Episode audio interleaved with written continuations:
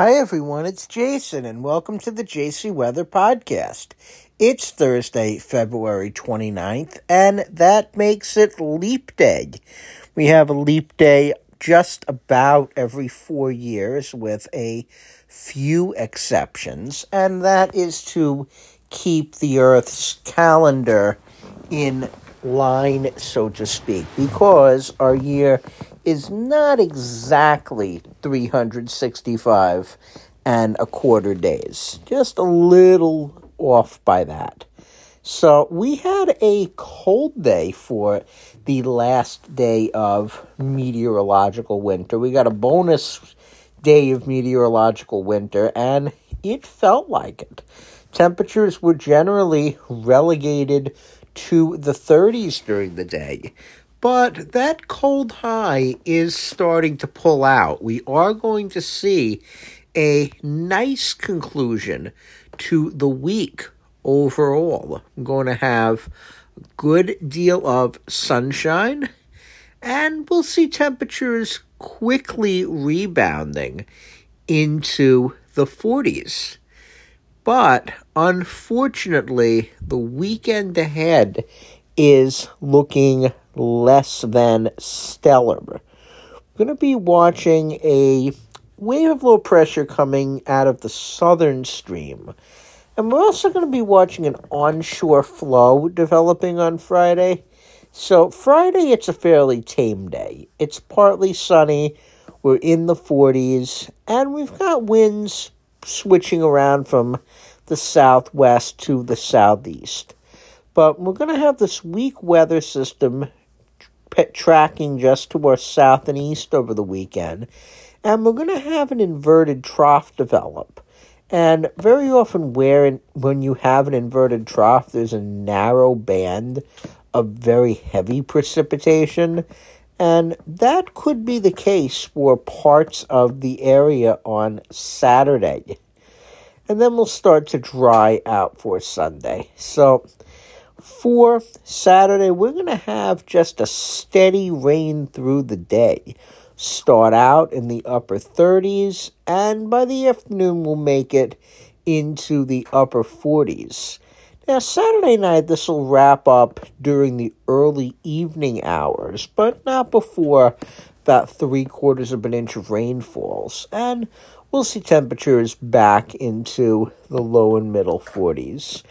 And then Sunday, unfortunately, despite drying out, we're going to stay moist in the low levels. So we're going to see cloudy skies linger through the day. Highs will be in the upper 50s for New York City, but up up to um, the upper 40s the further east you go. And that is courtesy of that online flow, on onshore flow rather. Forgive me, it's late. So we need to also talk about, even though we have just about run out of meteorological winter, we can still see snow in March. That being the case, though, the pattern is very hostile to it this time around. We've got the jet stream far to the north. We have no blocking over Greenland, so weather systems are moving along. And this looks like it's going to be the case for about the next 10 days or so. There are signs that we might enter a colder pattern by the middle of the month. Some of the long range models and um, the teleconnections are going into their colder phases.